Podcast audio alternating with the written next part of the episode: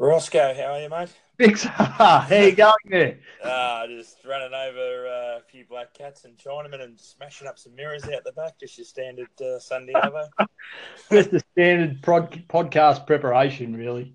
Ah, it's just lucky that I'm nearly lost all my hair because they'd be grey. But anyway, welcome to all our I Like the Cut of Your Jib listeners for uh, show 10 Joe Ten, we've hit the uh, the two figure mark, mate, and um, what a real gutsy performance has been from us oh, too. It's, yeah, it's a Allan Border on a green top in the West Indies type oh, ten oh. so far. Yeah, real favourable bowling conditions, and you're just ducking and weaving, and yeah, there's all sorts of shit going on. But yeah, we're here, mate. We're here. We shall get there at some stage. Don't worry about that. Yes. Um, firstly, off the bat. Uh, a couple of new contestants in our footy tipping comp, uh, which Yes. is filling up very fast. Uh, Luke Clark over there at the Chili Dippers uh, Yep. has decided to be a part of a bit more professional organisation than what he's running Welcome over there. aboard. Welcome aboard, Clarky. And a prize that I knew you would really like, which was uh, All Star, the All Star. I used to call him at school, Troy Bustle from Wangaratta. his cricket pack. He's a good man, Bus, and uh, it's great to have him in this uh, tipping comp. Um, he, he's nailed the the the prize for whoever's lucky enough to get his. Uh, what I liked about it was the Wide World of Sports board game. I remember having one of those ones. How Yeah, I didn't. Ha- I wasn't lucky enough to have one of those. But, Oh, um, outstanding. I'm hoping tip well enough and can get one uh, in that magnificent prize Yeah. cachet that's starting to build. We're building quite a little prize pack there, aren't we? I was just going to say, you might have to speak to Bristol that new house you're building, and get a get an extra room put on because it's going to be a it's going to be a pretty fair pretty fair uh, body of uh, of prizes. Yeah, well, you know, one week we think Booney's bat is the leader of the prize um, pool, but gee, it starts to, it's getting better by the week, mate. And we're still not finished yet. There's still a couple that are uh, very close to selection.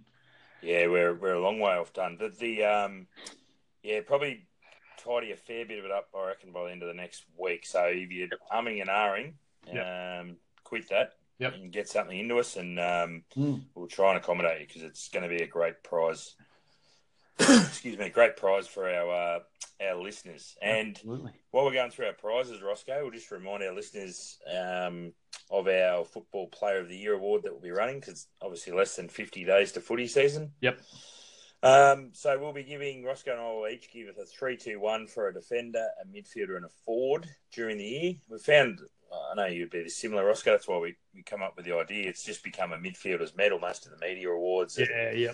Brownlow. So yeah, you know, it still may go the way of a midfielder, but um, we thought we'd be a bit more inclusive and um, and give everyone an opportunity to win it. Yeah, absolutely. Good to uh, just see something with a little bit of variety in the mix. So uh, it'll be interesting to see how that polling goes. Yeah.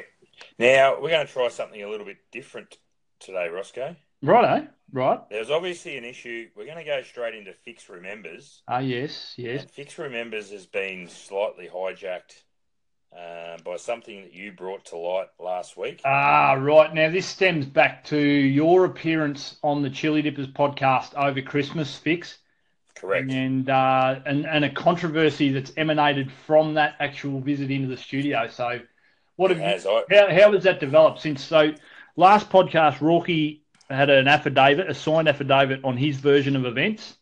Yep. Um, and what have the developments been since then, mate? Right. So what we've got, I've had a statement uh, given to me by Mr. David Ralston from New Zealand uh, in regards to Rocky's um, affidavit last week. Yep. This show, uh, most people wouldn't believe this with the technology we run, but it's it is at the moment being beamed live into New Zealand.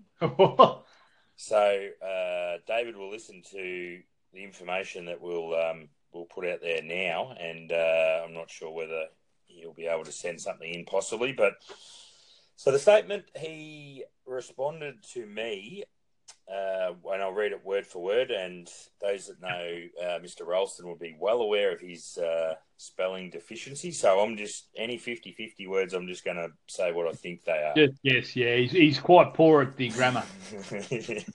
this is what he uh, returned to to uh, to Rocky with. I'm looking forward to this, mate. Yes, and I, as I said, word for word. So excuse there is some profanities in it. well, fuck me. A hole in one by himself. Straight off the bat. We've all had a heap of them. That kills all his credibility. He was better off with my story, which is exactly how Pete told me the story originally, that he, he had it with his second ball with a group watching. At least we could be sure it happened then. If we are starting to count achievements we have done on our lonesome, my gosh, what next? Pete has also told me he's kicked 90 metre goals, run the 100 in under nine seconds, and 10 pin bowled a 300 game by himself. My very reliable source very clearly remembered remembers a second ball in the Pete Rourke hole in one story. Right. So he's um, he's obviously had a bit of a uh, a retort there at Peter. He didn't appear to be backing him down. Yep. Now, what I did, if you can bear with me for one second, I actually did a little bit of, um, uh, I don't know how you'd phrase uh, I think the phrase is email hacking, possibly. Bit of WikiLeaks fix. A bit of WikiLeaks type Julian Assange setup. Julian Assange. You'll be living out of a bloody um, embassy soon, mate. Just be careful. Yeah, well, the people deserve the truth, and especially our, our listeners deserve to know exactly what's happened. So you have to bear with me again. This was a letter that was sent by Mr. Ralston to John Wallers Jr.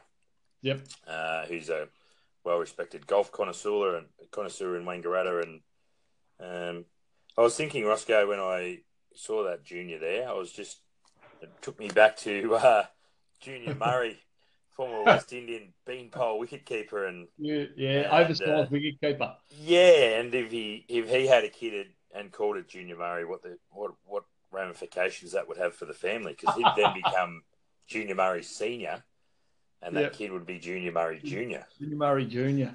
Yeah, it gets awfully, awfully convoluted, fix. it does, but um, I do digress. Um, now he's th- this email was written to to John Wallace Jr. and he says, "Dear John, how are you going, mate? I have an issue or problem involving our good friend Peter Rourke, and I was hoping you may be able to shed some light and clarity on the issue, and it very much needs to be resolved." As I think you'll be aware, Peter's had a hole in one on the golf course. This is not in dispute, but there is a little grey area in the story that we need to be black and white. Story one goes Peter was playing by himself at Jubilee, hit a perfect seven iron on the par three, fourth, and didn't see it, walked up to the hole, and whiz bang, it was in the hole. Story two goes he was either playing in a group or by himself on the same hole. He hits the first ball way up in the right, declared it lost, and said, I'm teeing off and starting the hole again, and then put that one in the hole. And as we all really know, that ain't a hole in one. Our good friend Robert Panozzo says he remembers there being a second ball in the story, but others say the story one is more accurate. I was hoping you may know what really happened. Thanks, Dave.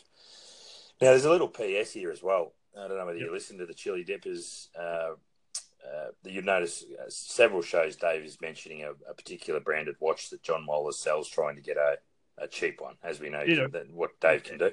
He's put at the he's Yep. put at the bottom of this, and I will read it. P.S. I don't know if you listen to podcasts, but if you do, there's a very good golf pod podcast called The Chili Dippers. Your good self may even get a mention in it for a few episodes. so is he trying to get some facts here, or trying to give, you know, get some more listeners and give himself a plug? What's he trying to do? He's doing both, I think. but anyway, uh, John Wallace Jr. did respond and uh, and and tried to clear up on his, on his behalf.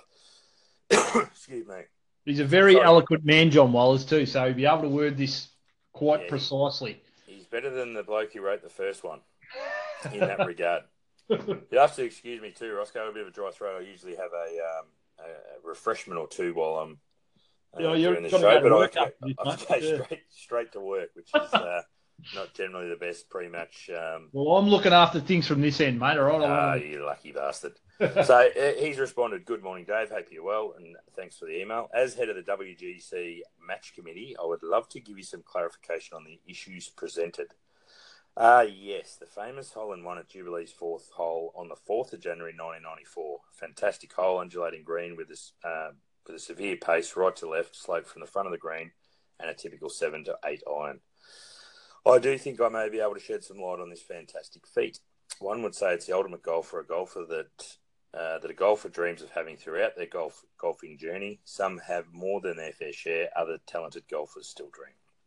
in the issue of solving the issues presented to us, we must take out the emotion and friendship and look at the facts before us. So he said, story one. This is a story I do remember from Pete, a very excited golfer announcing to the golf gods that he has been welcomed into golf folklore, but unfortunately didn't have anyone there to witness the event. One could argue that anyone could make up this story as no other players were present, but the sheer excitement from the player and his strong ethic of truth makes this seem the logical answer. We also have a documented trophy of the event. Who would spend money on a trophy for a fable event? Story two would seem this unlikely if this unfolded as a player, uh, as it as played out. This would make a great story for a pass-saving result, hitting three off the tee from a declaration of a lost ball. One wouldn't have a trophy made for this, nor would a golfer want a trophy on display for a misleading result. Unfortunately, again, we have no direct contact or knowledge of the players we played on the day, so the statement I'm teeing off and starting the hole again can't be used as fact, only gospel. Yep. And then he's put a match committee verdict, which is um, I remember Pete actually having this hole in one, as I was extremely jealous at the time. Uh, I wasn't playing with him, but the excited verbal tone from him after the event was of sheer amazement. I do not recall any golfers playing with him at the time, so we need to we need to that this on face value. On one must conclude that jealousy would make stories like this be extended for the worse, where a golfer's dream becomes one of doubt. But mm. I would give my approval that the hole in one did unfold in 1994. Um, and then a bit of bullshit at the end of it. But um, so I don't know whether Dave was aware that we'd uh, done a little bit of email uh, researching and found yeah that uh, so we've we've actually done, or you've done some due diligence here, Fix. Is that, is that yeah. that's basically what's happened? You, yeah. You've actually done some investigating. Well, we're in the we're in the um, in the media game, as I tell my mates, which they laugh at. But yeah, we're, we're media operators now, Roscoe. We've got a podcast. Absolutely, you've got to dot I's and cross T's, mate. Yeah. Now, oh, hang on a sec. What? We've just had something on the fax machine here, Roscoe. Ooh, ooh. From David and his lawyers from New Zealand. Live. Uh, uh, bear with me. So it says, so we are hacking email accounts now. firstly, firstly, let me say this was never a witch hunt. It was more likely an intervention or a cleansing. I had been made aware Peter, who was a great man, was living a lie, and this burden was weighing him down. And I thought bringing it to light would remove the burden of this falsehood from his life. As for the mystery emails you've just read, Mr. Waller is a credit to the community and an outstanding citizen, but he may have fallen victim to Peter's force of personality and magnetic charisma. I understand it would be hard to doubt any story Pete may tell, but I still have to the very credible word of Rob Panozzo. Just remind remind me to get back to that point. Uh, Shall do. Yeah, Shall do. the original version of the story I heard. So I will leave you with this. All the evidence we have is still unproven hearsay, but if I am wrong, I will go out on the golf course all by myself and apologise unreservedly to Peter and his family. But no one sees. But if no one sees it, did it ever really happen? Mm. So he hasn't really given us a proper nothing. That's a, that's a yeah. half-assed apology. If, if really. I may make an observation about that particular that that one that's just come to hand. Yeah. Uh, two two two points I've got. One of them is there's someone who's very at ease with his life, as opposed to what Mr. Ralston said just then. Peter Rourke is very comfortable with his position. Yes. And if this hasn't been a witch hunt, then I'm not sure what I know what a witch hunt is. No, we might need to re-clarify and yeah find the definition for that. Yep, it, it was uh, very scurrilous um, to bring it up, and and as we said at the time, like you know, his podcast had one listener, which he's disenfranchised at the moment. now, in regards to Rob Panozzo, he obviously didn't want to go there. He's sort of a little bit of a. So this is the this is the key witness, isn't it? Essentially, Robert yep. Gino Gino Panozzo, yep, the great known as the Wop Dago, as we call him. Mm-hmm. He is hiding up there in Canberra at the moment.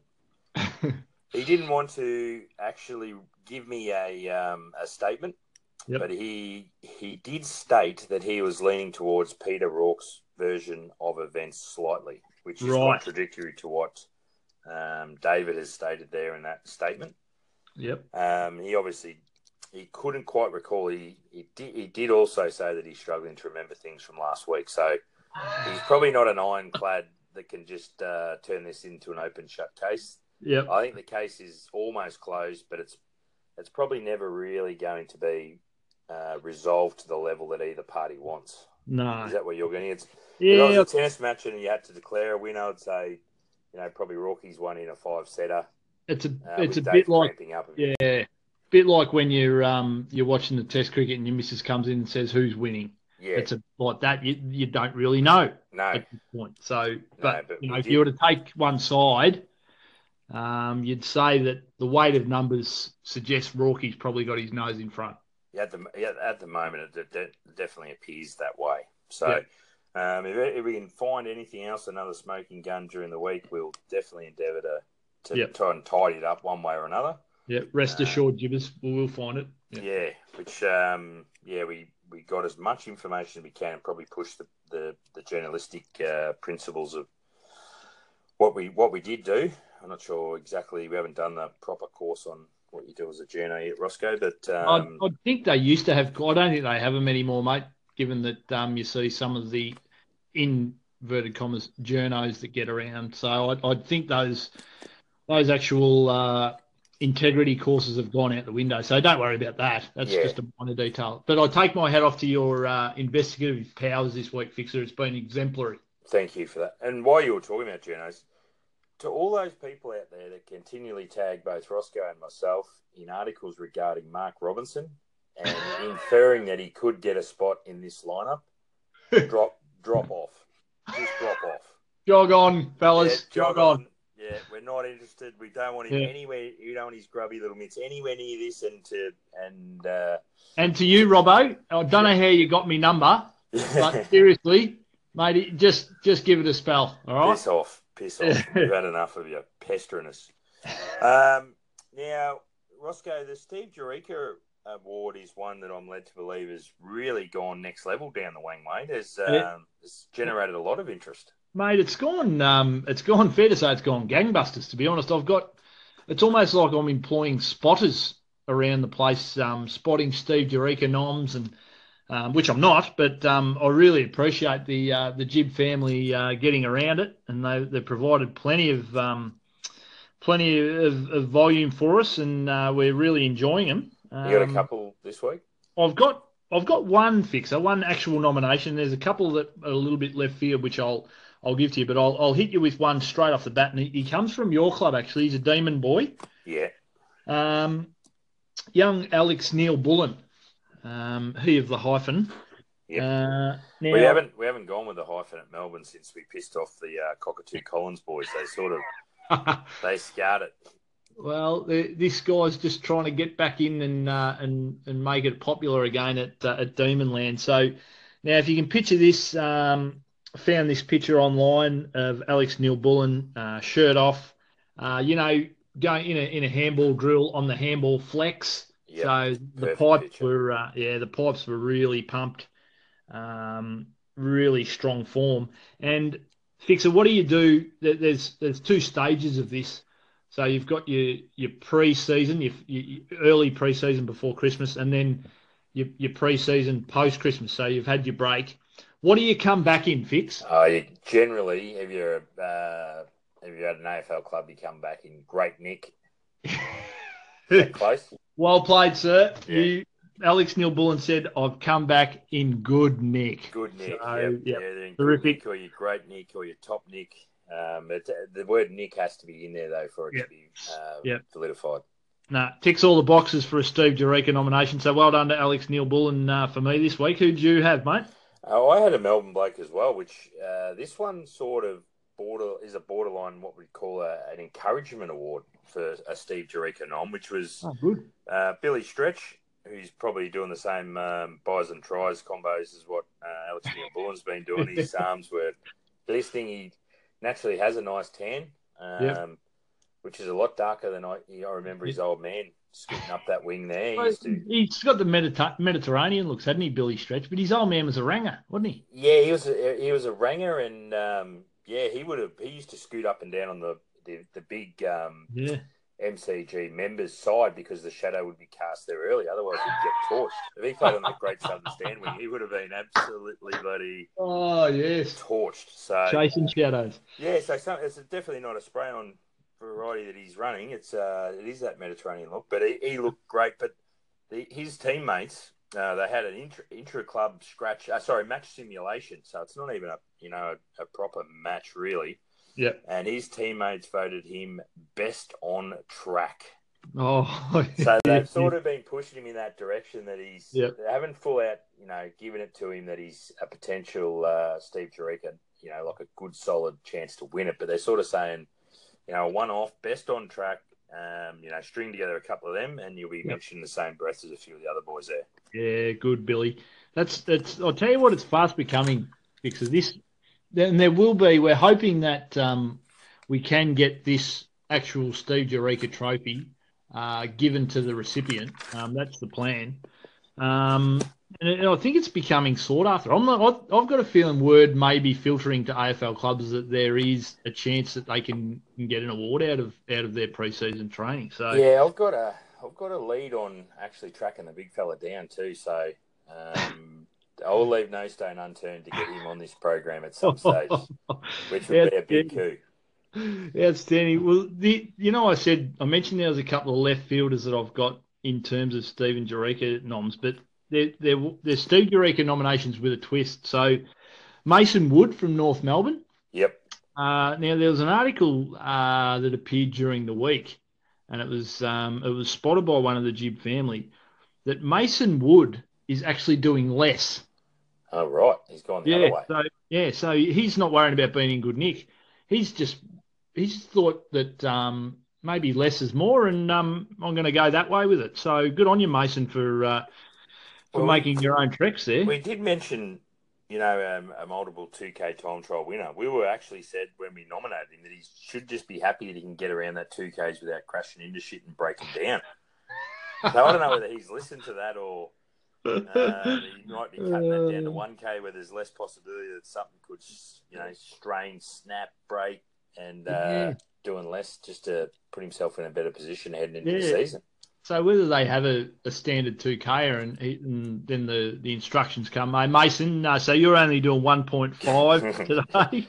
you got to limit uh, your loads. Yeah, so good on him for doing less uh, and being proud of it. Yep. Uh, the other one fix comes from a different um, code. Um, Jarryd Hayne. Now, right. I don't know if you've caught any vision of him um, since he's come back uh, from his break. Uh, fair to say it's it's less than ideal, Nick.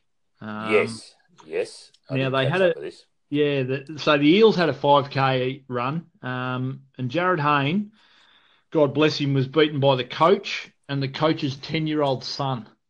Oh, this is a wrap your uh, wrap your ears around that. A, that. This is an alleged elite sport. uh, the, you know the thing, Roscoe. I actually uh, I went through the comments. Uh, I saw it on Facebook. I was through the Fox page or wherever it come up, and and the comments were that more archaic than the actual event. The amount it was probably weighted in his favour 60 65 percent of people. Oh, they were supporting him. Yeah, as in, uh, oh, he never has to run five k during a game. Don't worry about that shit. Um, you know, what's he? Why does he need to be fit? The, the season's another couple another couple of weeks away. Um, you get a chance, just have a look through them. That, that, that was a that was the part of the story that more I found more entertaining was reading the comments, and uh, it's just like, yeah, the, the only um, the only possibility uh, that would happen at an AFL club, if that happened at an AFL club, and where it could possibly happen, would be up at the Gold Coast. Yes, with Stewie Dew. Yeah. Just yeah. if you didn't want to get caught by him, I reckon you'd lather yourself in chocolate or sugar and stay in front of him, and uh, and that would give you the best possible chance of beating him home. Oh, mate! Because he would uh, roll you around and something sweet and eat you if he caught you, and he should never catch you. I tell you what, what I'm picturing at this 5K for the Eels was, um, you know, the the, the people that are uh, like the strength and conditioning guys, just giving the heads up to the 10 year old um, coach's son, mate, hey, just he's up. You're making, you're making him look bad. We're out of a job. Oh. They're making him look bad. You're making us look bad. Who are the clowns running the bloody? Are they just googling shit on the bloody computer oh. to come up with oh. fitness training programs, or I, I, mm. I just picture in my head as you're talking there.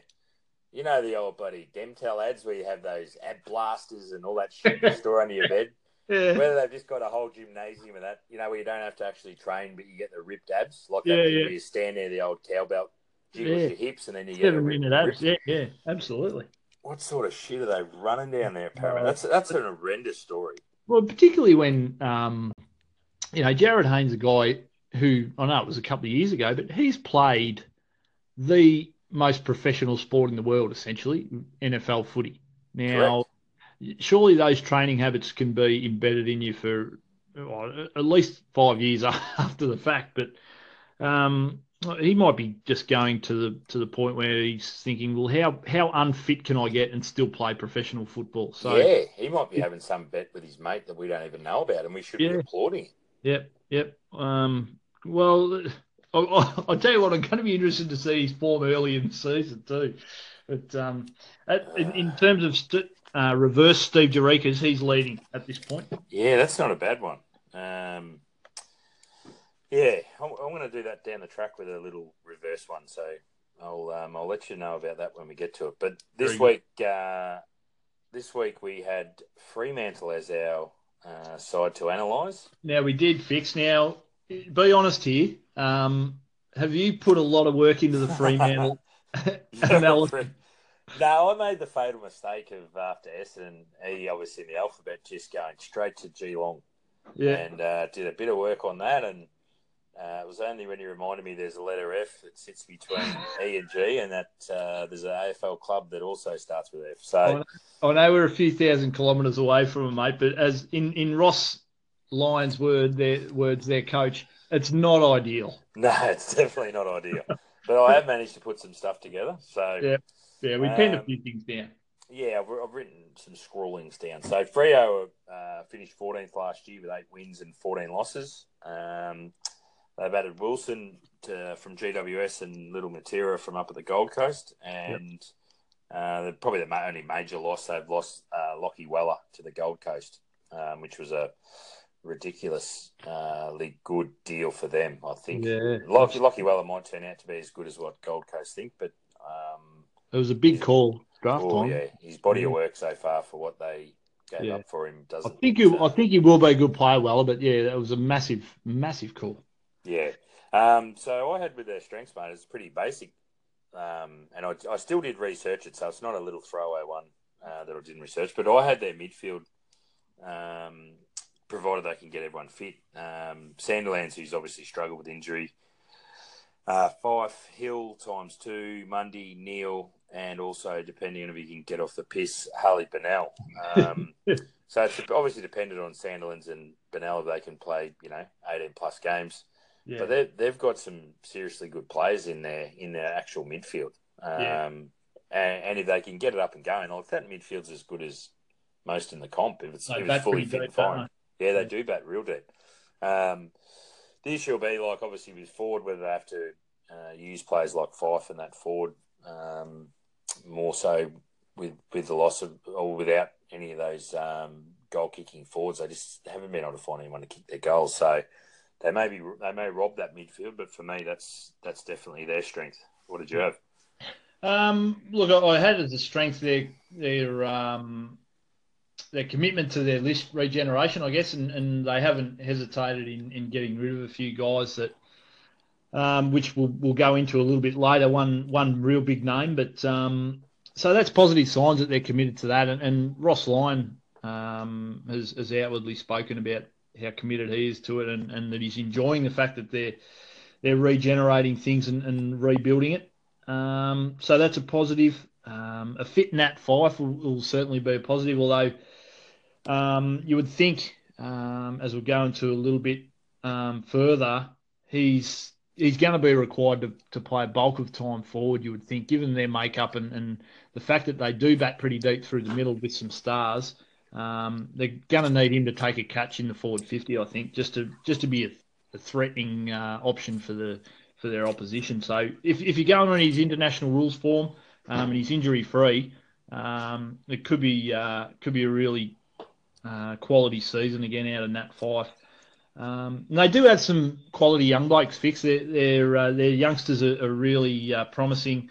Uh, in particular, the two guys they got in the top five of the draft um, look like you know, if if exposed TAC Cup form is anything to go by, they're going to be terrific players. And um, I just added another strength um, in the last 24 hours is uh, the continued form of Ross Lyon in a press conference. I, I oh, yeah. religiously watch him on a Monday morning just to yeah. see what he's brought out, brought to the table. He's outstanding. He's a, a bit, he, to me, he's a bit like Mick.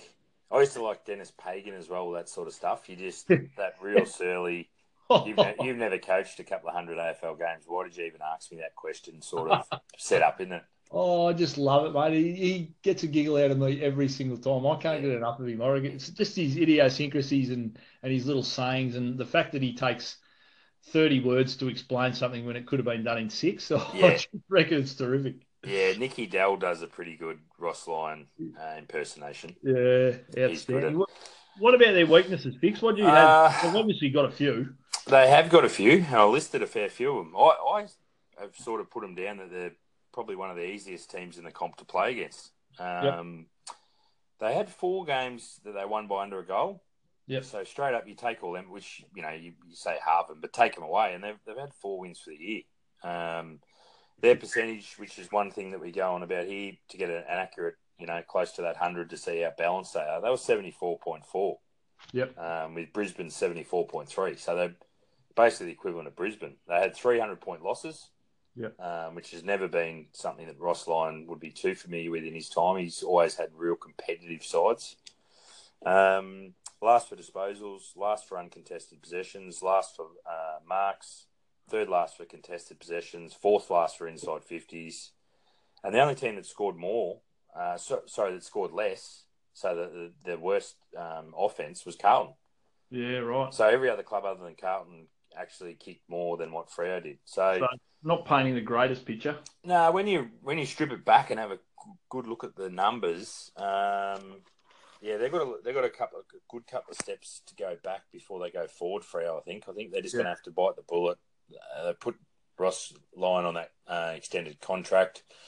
So they sort of secured everything, preparing for what might happen in the next eighteen months. Um, but you'd want to see some signs that you know, hundred point losses. They they're generally coach killers. You get one or two of them in a year, and yeah. uh, most clubs pretty quick to pull the trigger on a coach. Um, as I said, they've signed him up for a while, so they're obviously aware that there's going to be some scrutiny and some heat and some setbacks in the next you know twelve to eighteen months. But um, they'd want to get that sorted reasonably quickly over there. I think. What about you? Uh, just their vulnerability down the down the spine, mate their key defenders, albeit one of them's a premiership defender in Hamling. Um, they just look a little bit shaky to me, and I would have thought in a rebuild which they're going through, they may just have needed some really stronger figures um, in their key posts. It, it, would have been different to, okay, let's rewind the clock 10 years and have Pavlich in a rebuild as opposed to, to someone else like a McCarthy who's who's looks to be going to play majority of forward um, footy at centre half forward. So and looks a bit flimsy, yeah, consistency wise. Yeah, absolutely. Still, um, still learning the caper. It appears so. That's that's not ideal for them. Um, they're going to be relying on some of their younger guys to come through a little bit quicker than uh, than most, um, and they're going to rely a hell of a lot on Fyfe. I think to uh, to if they're going to pull some games out of the fire. Um, he's a guy uh, which you hope um, won't won't hurt him uh, body wise. You know, hopefully he's able to stand up in those situations and uh, and carry them for a while. Um, look, I, I, in in some senses they're capable. They're just not consistent enough to to be able to win games consistently. So they're, as you mentioned, they're going to be taking some steps back before they make significant steps forward. I think. Yeah, but as we said, and I've seen it at my footy club in particular, um, and you see it at a lot of clubs, similar to the doggies a couple of years ago until you get that 60 to 80 games in, you don't know where a player stands, I reckon. Yeah, yeah, yeah. Inconsistent no. games all the way up to even 50. Uh, once you get that 60 plus, like they get into the third third um, year of senior footy, might be four pre-seasons. Um, then you get a bit, you get that consistency of effort, and um, they know you, you, get a lot more. You know a lot more about where the player is and where he yep, potentially could go to. Yep, agreed. Yep. Um, so yeah, they're, they're they're a long way off that at the moment. You know, yep. um, they'll they'll have some good efforts with um, young Brayshaw, and they'll see you know some outstanding games. And he's probably not a good example because he'll probably be pretty consistent all year. But those type of players, they're not going to win your games in their first, second, third season. It's after that, yeah, unless there's a, a real freak amongst them. But yeah, yeah. Um, generally, as a team, they just they just need to play games. They need to do time together. Yeah. Now, my one to watch, Roscoe, was uh, I've gone for another young gun. I've sort of picked a few of them that I like uh, this year. Is Connor Blakey Blakely. Ah, yes, yep. Um, yep. he come sort of come to a bit of not, a, not a household name over this way, is he? Really? No, he's not. Um, he he's a player that started the year in the midfield, um, and then really blossomed when he went down back, and he strung together a heap of really good games off half back. Um, he's got good hands and he's a nice size actually. He's good speed and and he's a good decision maker. And he polled five Brownlow in five Brownlow games. Uh, five games he polled Brownlow votes last yeah, year right. for a 21 year old off half back. Um, he may have he may have be flying a little bit under the radar over here, yeah. but uh, he's definitely one I think with a full season. He, he, he did his shoulder. Might have been against GWS over there. I think around 19. Uh, missed yep. the last couple of games, but uh, full preseason under his belt. Uh, body a lot stronger. I reckon he's going to have a real breakout year, and and with that as well, the ball's going to be in their back half a fair bit. So I think he's going to be pretty busy and you'll get a bit um, of work and get a bit of work. He, one of the things I loved about him too, Roscoe, last year, I don't know if you recall, he signed a new contract on the 27th of June. Yep. Uh, the 30th of June called in sick and went surfing with his mates, which is quality. Yeah, that is in the true. I like the cut of your jib. That's yeah. what we want. They're the stories we love, Fix. Yeah, yeah. I knew that he'd done that, and I sort of did a little bit of digging, and then realised, hang on a sec, he signed the contract this date. And three days later was when he pulled it. So, hey boys, guess what? I just signed a new contract. They're not going to get rid of me for another couple of years. um, so he was my one to watch. Who did who did you have? Mate, I had a guy we mentioned before, um, Andrew Brayshaw. Uh, yep. Now, I've done a, a little bit of background on him. Obviously, he's number number two pick in the draft. Um, he's sort of come not from the clouds in the draft, but he did firm in the last month, month and a half before the draft, um, and almost in, in some dispatches was was mentioned as a possible number one pick. But um, so Freo were pretty happy to get him at number two. Um, he's from what you hear, uh, his leadership credentials are outstanding, and, and it, at some stage in the near future will end up being a captain of Freo. Um, and, he, and you know, if if this is anything to go by, he's just locked in for a further three years before he's even played a game. So yeah, I see that. He's obviously making the right noises over there. Yeah, so uh, can play uh, midfielder, um, just a really high footy IQ, and uh, he'll play plenty of good games for for Freo. If if the uh, the lineage is anything to go by as, as far as the Brayshaw name goes, well, um, you know, I don't think they've got too much to worry about over at Freo. He's going to be a good player for many years. Yeah, might look back down the track with a, a bit of a reference to the Selwood boys. I know that's going off a bit early, but I'm a massive yeah, but it does, fan. It, but it's got that feel about it, hasn't it? Oh, it has like yeah, if, if Gus can just stop getting bloody knocked out, he's he's going to be a seriously good player, and yep. um, I, I, think he's been a bit undersold as a number two. That um, through through injuries. Uh, a lot of people haven't seen how capable he is, and the reports on this kid he's going to be every bit as good, if not better. So yeah, and the young fella who went to um, West Coast too, uh, Hamish, he he can um, he can seriously play too. So he just becomes like uh, that Selwood up at Brisbane, does he? Or uh, remember, the other, remember the other one? Well, I don't know which one we associate with which. Or yeah. we'll I wait and see it, how Andrew ends up and um, see where we go. Yeah, rightio. Um, now, I I went down a totally, as I mentioned earlier, I went, I had a little uh, curveball for. I went totally down a different direction in the under the pump.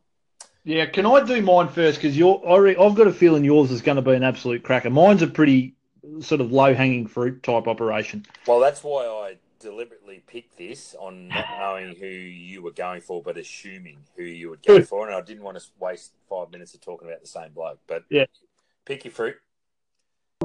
I've gone for Harley yeah. Bennell, mate. Um, this is a message to Harley: put up or shut up. You've got uh, one of the great opportunities in life. Uh, don't screw it up, champ. Um, you've got unlimited talent. You're an absolute gun with ball in hand. Um, repay some of the faith that your coaches had in you and and, and uh, put your balls on the line and make a career out of it. Yeah, I'd, I'd be thinking he'd be getting close to running out of chances, Roscoe. He wouldn't be a much of a yep. blemish in the next uh, 12 months, and he'd be finding his way off the list pretty quick, I'd reckon. Last chance saloon, mate. That's what yeah, I, I reckon. oh, excuse me. I um, I think players like that at some stage they need to be taken down to the local factory or a bloody job site and see someone digging a ditch or yep. and just say, do you want to be here yep. or do you want to be where you are? Um, they need a good yeah. reality check because his yep. his uh, ceiling in terms of he's a high end talent. Um, oh, yeah, he's elite, mate. It'd just Absolutely. be sad to see those ones that can come into the system and exit the system without you actually um, seeing what they're yeah. capable of. So, yeah, it's, as you said, it's in his court though. Now, yep. my I'm looking forward to yours, mate. Pump, I've done a, a, sort of half retrospective one. Zac Dawson. He's not on the list, I know. I know, but I know. what, what's uh? i yeah, go, go. I'm listening. I'm looking forward to this. Him, I just wanted to put his career out there, um, not in a derogatory form, although I'll highlight some of the things that he was deficient. There's, there's elements of that. I don't want to make, make it too because he's played. Uh, oh, I think he, he, didn't quite get to 200 games, but he, he that's a forged a pretty solid uh, length of period on an AFL list. I wouldn't say career, but he's had a length of period on an AFL list. And I just wanted to bring a few things up, Roscoe, just so people know that you know you can you can get on an AFL list and not be a superstar and hang around there for ten years. Yeah. So he had 14 games at Hawthorn in those 14 games, yep. several of those he didn't even get a kick, and he never had more than seven kicks in his career there. And I think Anthony Rocca absolutely monstered him in one of those games from memory. Didn't he kick seven or nine on him, a big bag, and they left him on him? Yeah, Clark Clarko left yep. him on him. And yeah, he was gone. He said it didn't uh, affect yep. his decision um, to keep him at the club, but he only played 14 games there, and they arsehole him. So uh, yep. yeah, he progressed to St Kilda uh, where he played 166 games, never had a uh, game where he had more than 12 kicks, um, which is a feat in itself. Now, this, this, is just to finish off his career because this year he was a little bit on the nose, wasn't he? It sort of, it sort yeah, of looked like he maybe yeah. Uh, Tijuana on the on the outer. Yeah. yeah. So yeah. in 2016, the year before, obviously, uh, do you know how many kicks he had for the whole year? He had 18 games.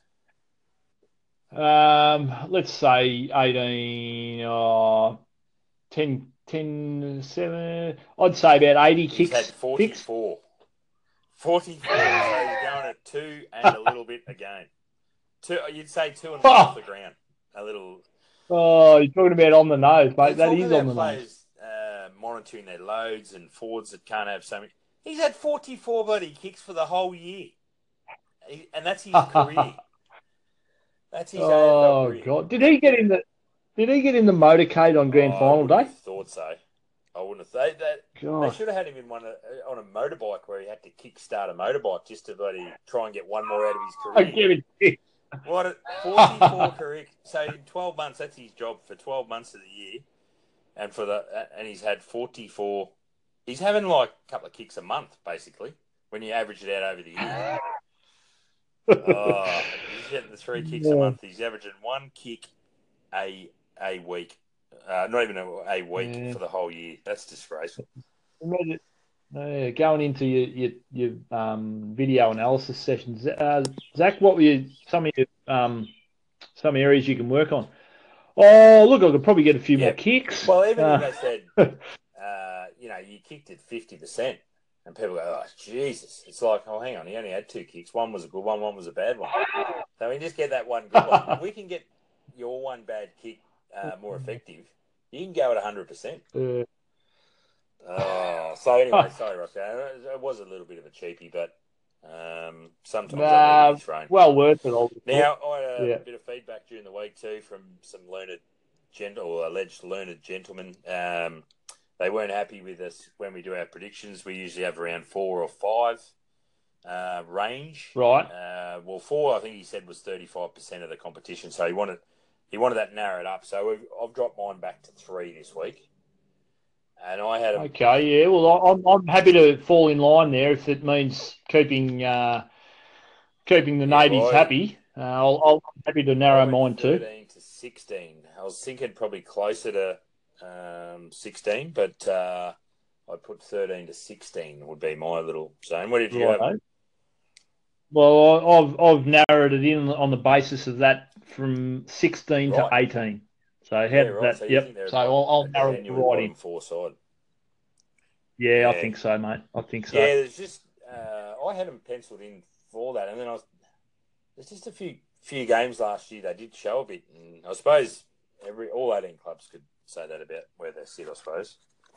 Um, so obviously, yeah, I already yeah. know the answer to this. The over and under that we've been doing with the TAB uh, was 8.5 wins, so that means they'd have to have nine wins or more.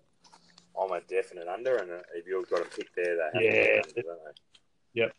Well under. Yep, Rightio. For sure. We might um, take a quick break, and then we'll come back with uh, Roscoe's five. All right. Excellent. Thanks for that, mate.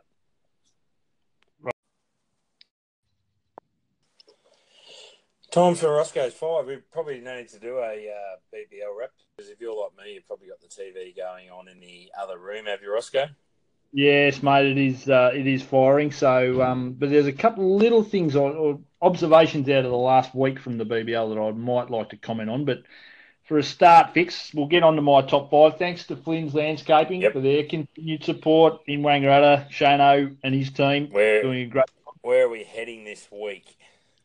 Where, as the listeners may glean from from the way we're approaching things, fixes the footy content is becoming more and more. So this week I'm I'm going looking at the coaches. Uh, I've gone for the top five coach lines and phrases you're likely to hear this season. Right. Nice. Okay. Nice. Is that uh, you come up with that yourself, or is that a listener one? That's just all Roscoe. Nah, just one that I'd, I'd come up with myself. Uh, I do like listening to press conferences, and, and I listen to them in a, in a way that uh, I try to just see who says what and, and who favours a lot of saying. So there's a couple that I can uh, pinpoint and attribute to certain coaches, and I'll, I'll start with number five. Yep. Now, you, you might obviously you've got the two ends of the ground, your forward fifty and uh, and the and the back line. Luke Beveridge is one that loves the D50. Oh, yeah, I know he's your man, but you can't be condoning that sort of talk, surely. Surely you're not rolling that out at Rovers. Oh, look, I I think I've been guilty of it once or oh, twice. No, you're not, but, you're not uh, that busy that you haven't got time to say defensive 50 as opposed to D50. Well, you're probably saving yourself in the milliseconds. Yeah, there's been a couple of moments where I've been pressed for time, so I did just slide in a D50 on them. But um, I haven't heard F50 too much, but D50 is one you're likely to hear a little bit more. Yeah, it sounds like um, some kind of plane. a, D, a D50 bomber or something. Yeah, Sorry, so number four, mate, we've got um, sides and certain areas of the ground keeping their shape. Oh, yep. You need to You're likely to hear that a bit more. Yeah, we had it come into in the last uh, 12 months or so, but uh, a lot of sides, a lot of coaches like sides to keep their shape around the ball, keep their shape in the back line, keep their shape up forward. So, uh, you know, you can expect to hear that a little bit. Yep. Uh, number three, you'll hear, you, you, oh, mate, you hear this a lot, and it, it actually pisses me off. I, I don't like this outside noise fix. Oh yeah, yeah. Well, generally you get the outside noise. I don't know whether you've got um, it in there or not, but it's usually outside the tent. That's that's the other one. They're like inside the tent, outside the tent. Yeah. We can't control yeah. the external noise. In, in, the four walls, mate. The yep. outside noise. Um, yeah, I've got down who who may may say this, and, and pretty much anyone. You hear it a lot. Yep. Players love. It. Yep. Um, number two, and Damien Hardwick loves saying this. Going forward. Ah, uh, yep. So I'll, I'll, put it in a sentence. So, um, you know, we see player XXX being a really good option for us going forward. Yeah. And I don't mean in the forward line. I mean into the future. Yep. He loves it. It doesn't. Love. I'll tell you who he sort of made a uh, quasi celebrity last year was Mrs. Hardwick. I don't think saw many of his press conferences last year, but he said oh, yeah. several of them to the stage where um, uh, little Rioli that lives there, he, he mentions Mrs. Hardwick in some of his yeah. little presses as well. Well, it's funny, just to digress a little bit, I did read the behind the scenes book on Richmond, uh, written by Konrad Marshall, which is a magnificent read. Absolutely, I recommend it to, to any footy follower. Yeah. Um, and they actually dedicated a chapter to Mrs. Hardwick and, and Dimmer, and they, they had a bit of a talk about it. There was, they used to do a bit of a story uh, before each game. And um, he said, I was on the internet last night. It was buffering all the time. So I don't know what Daniel was looking at uh, in the room. the, the whole group uh, got a bit of a kick out of that, so that was pretty cool. Yeah. Um, mate, number one, and you don't just hear this in footy, you hear this in everyday life, and I'm look, I use it myself, but you expect to hear this a, a, a hell of a lot um, as we go forward. um, it is what it is. Oh, that's not a good one in this house. I use that one and get pulled up on it every time I use it. Like, what the what the hell does that even mean? I said, well, it is what it is. Like, that's just the way it is. It's a simple. You know what? You know what? You can tend you can mask it for a lot of uh, things that you can stuff up, like at work. Oh well, it is what it is. Yep. Yeah. Yep. Uh, you can't do it. It is what it is. It's so, a little multi. It's like a little uh, a pocket knife. That one. It's a little multi skill you can use in different little situations to get you out of trouble, isn't it? Just just bring it out whenever you need it. Yeah. Um. So they're look. There's there's going to be a multitude more that that come in. We might just keep an eye on these in, in press conferences too as 2018 uh, rolls on. But that's this week's top five. Thanks to Flynn's Landscaping, mate. Impressive as always. Yeah, I can see as I talk out loud while I'm talking. I I, I can see a little uh, the presser, a little maybe a segment during the year. I like it. Presser where you can just scrounge through your um all your little uh, press conferences and just dissect a couple of little comments that come out. They I had love- one, um, I love press conferences. I reckon it was about 2006 or 2005 or some sometime around then before um, the AFL Grand Final. Yep. Fox Footy had one on, um, and they had us. It was just on the morning of the Grand Final uh, when I was living up in Sydney, and, and it was all the the great press conference. You know, it went. You know those little snippets they do that run sort of for about five minutes. Yeah, yeah. Oh, and there was Yep. that, that's still I've, I've tried to Google it and find it again. That's one of the most brilliant uh, things ever created by Fox Footy. It was it had one of um, Denis Pagan, and uh, he must have still been there. So yeah, maybe two. Anyway, the question to him was, "Are you going to take on the AFL over this?" And he goes, "Take on the AFL." So you picture little Denis sitting up there, like can barely see over the dash, over the microphone. He goes, taking on the AFL over this would be like opening the bowling against Australia with a ping pong ball. and then, then, then they pan to the, the journo that asked it, and they pan back to Denis Page. And it was just, it was one of the most brilliant little snippets that you'll ever see. Oh, geez, I find it, so I'm going to keep digging for it. But Yeah, we'll have a look at it, bring it out. There was a good one uh, most recent. I don't know if it was the season just gone or the one before. It might have been just last year when how he held his nerve, I'm not sure, and how he answered it seriously was when Luke Beveridge was asked the ruck stocks were a bit low at the doggies, and uh, they said, um, "Is Will Oh, Minson in the frame?" And yeah, exactly, it would have been you just gone. And he said, um, "Well, that's going to be a bit hard because Will Minson's retired." yeah, just walk away, go back to journo school, tack another six months extender on yeah, how he, and in, in, in true class, he, he didn't. Totally um, you know, he didn't shoot and bloke straight up, but Yeah, yeah, but he I, felt I like it. reckon uh, Uncle Mick would have. Mis- Mr. Malthouse, he would have taught him a new one. Now, Oh, now let us to the editor, Roscoe. I knew you had one which we may have to postpone because this is a pretty fair income one. It's, it's uh, it wasn't Yep. actually a letter; it was a phone call with a. Um, So yeah, it was fairly been waiting serious this bloke fix. down for a while. Uh, Dougie uh, E from out at Long, Langer, is it Longer Warren? Langer Warren? Out at North Wing out there behind the vine. Londrigan, Lon- Londrigan. sorry. yeah, Londrigan, Londrigan. Um, yep. yep. This Now, before you start, I get the feeling that you've just been given the Kookaburra turf and you're shining it up and pushing it off Oh, the side yeah. screen with this one. Is Yeah, that is that your fair call? because it's something that Yep. uh, has been upsetting him for a long time, and uh, he's he's sort of it's like a little baby, and he's given it to us to nurture and um, to grow this movement and, and teach it everything we can. Well, Yeah, we do have bloody. issue that um, has been weighing him down for a while. And I know that you get a little bit of shit on the liver about it, and it upsets me greatly. I'm just going to just put it straight out there: the man bun. He needs. The he's bum. tried to do some work into just absolutely obliterating this ridiculous bloody craze that's been going around for the last four or five years, and he's at wit's end. Yep. So he's come to us. So before I start, I did a little bit of research on it. Um, yep. Uh, the history of it, it was obviously it was around in China in uh, 200 BC, um, which you'll know was uh, depicted with the, the terracotta soldiers. Um, they're, they're sporting the man buns. Yeah, yeah, yep, I'm familiar yep. with then, their work. Um, yep was around uh, Ming Dynasty, um, uh, 1644 AD, and then a bloke uh, Qing come along, and uh, the Qing Dynasty when that started, he basically resold it. You know, it wasn't you weren't allowed to you weren't allowed to roll with it anymore.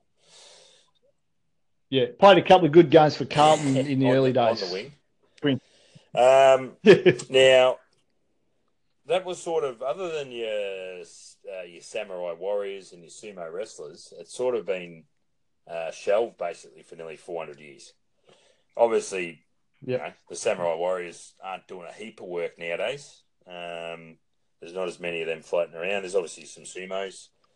We let them run their own show pretty much. They're just too big to to actually boss around. They're, they're, yeah, agreed. They're, they're good enough to um, have it in their realm and, and yep. uh, do what they and, want with it. And I'd imagine that that's something, as a sumo, you, your dad was a sumo and his dad was a sumo and they all had the same haircut and that went back. So there's, there is some kind of tradition.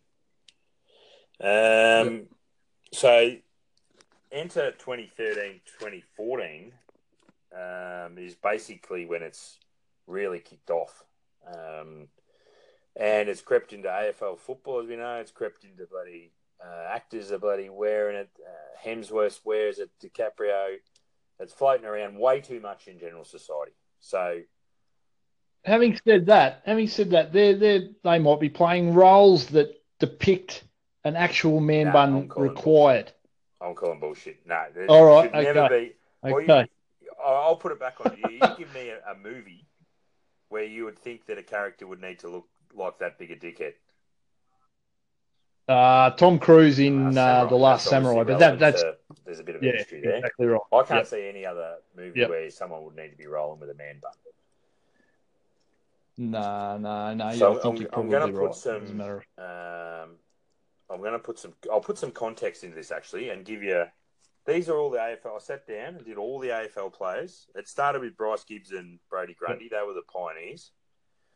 Uh, Got a lot to answer for. Uh, these are the blokes that are running with them at the moment. Stringer, Maston, Nat Fyfe, Cam McCarthy, Young, Hurley, Aish, Greenwood, Rich, uh, Steph Martin, uh, Schmetz, Bagley, Collier, Jack Steele's running one. Weller boys times two. Both Wellers are bloody running it.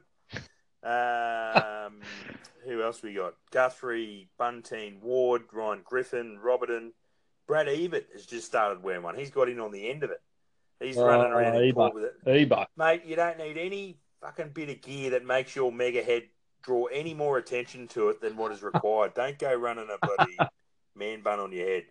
Uh, like respect uh, to Scotty Pendlebury and the Bont. They're running them Pittard, Schoenmakers, Tommy Langdon, Tipper, Gold Sacks running one.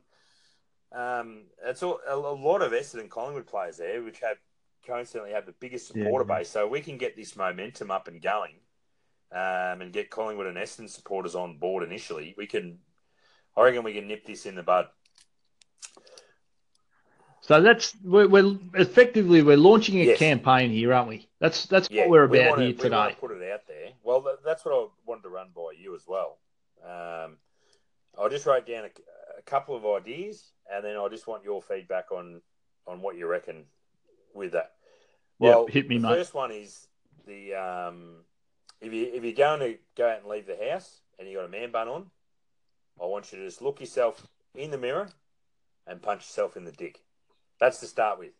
That's the first thing. That's a Straight off the bat. And then we progress from there because this is the thing, uh, and we we talk our focus is obviously more on the AFL side of things with the man bun. They're always living yeah. together, two or yeah. three of them in a house, hanging out, teammates, best buddies. Uh, what's going on? mates are supposed to look after mates where we grew up, Roscoe. Like, if, yeah. Yeah, well, well that's how it used to be, mate. To head out to a function or something, and you strolled out with one of them. you'd be getting some pretty direct feedback about how it looked and whether you whether you should be going out with it. Yeah, you, you were dragged yeah. back inside fairly relatively. So I think we need, I would have thought. Need to uh, get teammates as well, roommates, flatmates. Um, yeah. So we, we can get them on board. Then this is where I'm sort of heading with it. Maybe a three week amnesty. So get, uh, basically three weeks, get your shit together. You got enough time to cut to cut it yeah. out. I mean, and grow a decent yeah. haircut back, or whether yep. you you know if you shave it back to the bone. Yeah, three weeks gives you, you know, you're looking at a number two, number three firebreaker sort of crew cut where no one will even know that it was on there this time of year. It's very plausible. yeah. You've gone for a short be up, sides. Be up front about it, guys. Yep. Yeah. And then uh, you'd be familiar with this growing up in the bush as I was, the old foxtails on the fence. Uh, a system where you get 10 uh, yes, for a foxtail. Yeah. It might be a smidge more now. Yep. Yep. There that we should be offering people $5,000 to lop off man tails, uh, man buns. Yeah. wow. In, and any instrument you can get your hands on, like machete, set of pliers, hacksaw, however pleasant or um, unpleasant you want to make the experience for the wearer. So we're calling for um, bounty Basically, hunters, bounty essentially, hunters, aren't we? Bounty hunters. So we'd have a setup. Yep. Th- this enables we can have a setup, um, as we've said before about you know your duck hunters that uh, languish around ponds and lakes and where they know ducks are. We'd have people lingering around the bars in Brunswick where you see those wankers with the bloody the full beard and the, you know the full sleeve tattoos and the cardigans and uh, drinking, drinking, their craft beer, beer, but not knowing. Hang on, this bloke two two tables down. Yeah. He's doing with a pair of scissors in his pocket. Bloody some kind of hatchet that he's he's eyeing me off. So I think yeah, yep. them in their natural environment um, you get people that are sporting the man buns, uh, you know, that are scared to leave the house because any single person you eye off could be today could be the day when it comes off. You turn your back at the ATM, you know, you're all dressed up to have a good night out. Turn your back at the ATM, punch, punch, punch. You start, you know, worrying about, oh, is anyone looking at me, buddy, putting my pin code? Don't worry about that because the bloke two back yeah. and reached over the top and lopped your man bun and it's gone. Lopped yeah, your yep. Yogi Bear and, off. Uh, and then I was thinking to add to this further, I'll get your feedback on this as well. On live TV is a 10 grand job. So I'm, I'm thinking. Oh, yeah. Round so one, round one, witness. Bryce Gibbs makes his yep. debut at the Adelaide Oval. Taking a mark in that yep. Eddie Betts pocket, right, hemmed in on the boundary line. You know, the they go back and have that kick where they boot out of the plastic, those white plastic chairs out of the way to get. The. Yeah, they, they got to yeah they've got to be behind their line, which means they're hard yeah. up against and the fence. Get some uh, Adelaide bloke that's on board with us and has been waiting for an opportunity yep. to be able to do this sort of stuff. So Bryce Gibbs eyeing it off. Yep. Important kick. Channel Seven zooming in. He leans over, bang, lops it off in front of you know fifty thousand screaming fans, and waves it around. waves it around like it's and, he, and he's 10 grand, better, better off. off. He comes in, he gets his rebate back. Bryce Gibbs gets an opportunity to have a good uh, look at himself, you know, and then, you know, like a Hugh Greenwood that's running around with one, playing for Adelaide, thinks, yep. shit, I could be bloody next.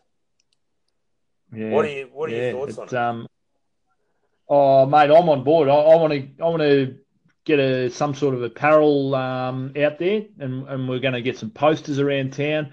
We've got an online um, campaign going, and it's simply called "Fix Ban, ban the Bun." The, bun. We, the only issue with my yep. plan at the moment is finance. We uh, we might have yeah. to work out some kind of state or federal yeah. government grant. Um, yeah, yeah, yeah. That's fine. We'll we'll address that when we come to it. But First, our first priority is um, let's get some numbers together. Um, let's let's have some people who support this cause because this has got to be stamped out. It's it's got uh, it's gone too yeah. far, Pix. It's yeah, gone it too far. a bit of a piss take to see how stupid you could look, and um, people sort of accepted it, and then yeah, it's gone to the stage. Now all those players I mentioned, that's like little tipper mm. from uh, Essendon. He's become a cult hero, and then all of a sudden, yeah, you know, a little bit of gone to his head, and next thing he's running a man bun. Oh, I just worry what people are going to look back on if they see vision of, of these guys, you know, two or three years down the track, and and you know they've got to they've got to live with themselves that they Once had this head of so like the Hawks are running in their eighties, all their eighties premierships. That Gary Ayres, yeah, Darren yeah. Pritchard, and even little Andy Collins, but he had one going at one stage. Um, the ramifications are it's, extreme. So it's the mullet about of our generation. Well, people laugh about it and think, yep. oh, yeah, the mullet, yeah, uh, they're going to look back on this man bun and go, what the bloody hell was going on? Yeah. Now, one thing that I will point in one of the names you mentioned, and is a bloke close to my heart, yeah, Bont. He's better than that. Uh, he he's seen oh, the light. He? Yes, he's got he's sporting the short back well, and side. So uh, kind of ambassador and I, I think so. Five I minute one so. on one. Uh, how dark a yep. place were you when you went down this road? What made you see the light?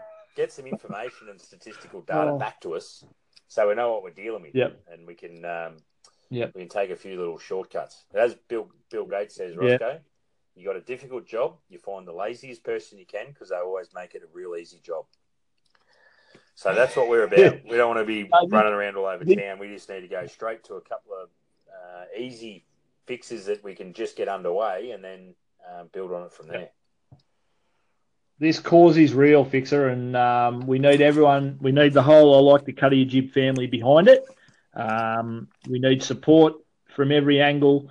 Um, we'll be launching various campaigns through it, and um, we need we need to ban the bun because um, for something that's your term questionable at best, uh, we need to stamp this out because it's come a blight yeah, on society. Yeah, no, we'll um, we'll get to work on that during the week, Roscoe, for sure.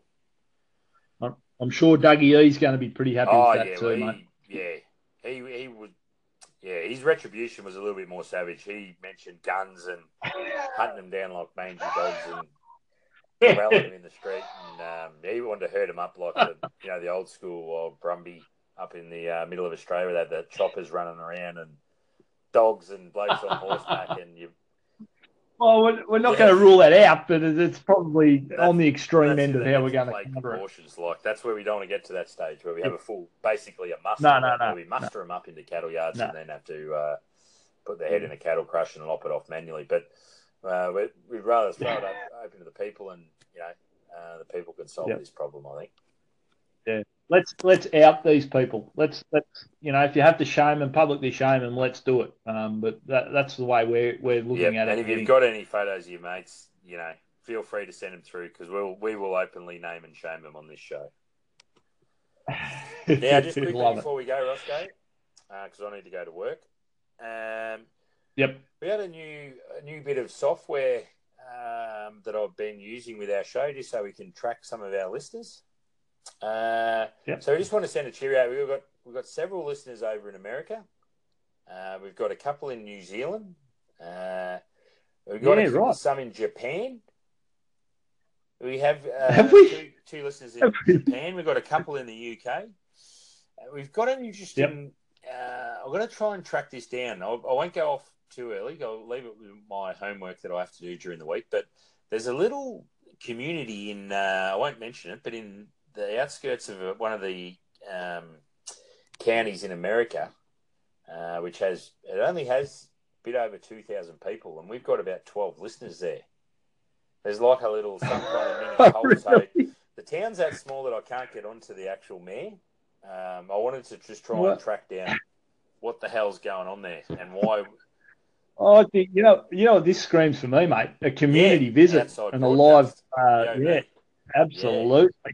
Yeah, here so we go. That's what I was sort of aiming um, at, just to bring but, it up now, so we can start the wheels yeah. of nation and speak to both our wives. And hello to all. Yeah, hello to all our international listeners. It's great to have you on board. And um, look, tell your friends um, and write in and, and uh, give us a bit of an indication of, of, some questions or you know anything you want to hear. We're, we're yeah, to have you on yeah, board. So, been, uh, been track down any of those ones if you're listening and you think maybe that's you. Um, get in touch on our Facebook. Yep. I like the Cut of Your Jib page or Roscoe's uh, Twitter page that he's got there, and we'd love to hear from him.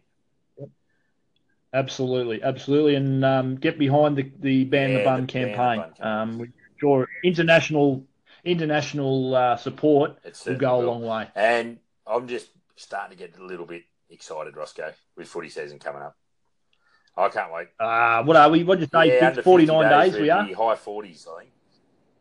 So excellent. We're excellent. really can't wait on the show. And uh, the feedback, people are really looking forward to the footy starting on this show, and we're looking forward to bringing it to you. So, um, indeed, until we uh, indeed, we'll probably sign off. We'll sign off on cricket officially next week, and then uh, and then yeah, we're full yeah, on no, that the footy. Sounds good. Well, um, yeah, we got a bit of homework each to do this week in regards to getting this show a, bit, a little bit technical savvy. Um, so we'll we'll be onto it, and we'll hopefully be able to bring you a show, um, something exciting during the week anyway. Right, Can't wait, mate. Twelve hours in the night with bloody orange flashing lights and bloody cars just missing you and all that sort of stuff. Enjoy it, mate. Um, stay safe, and uh, we'll look forward to talking sport and uh, general other stuff next right, week. It'd be man. great. Thanks for that, buddy. Bye, mate. Good on you.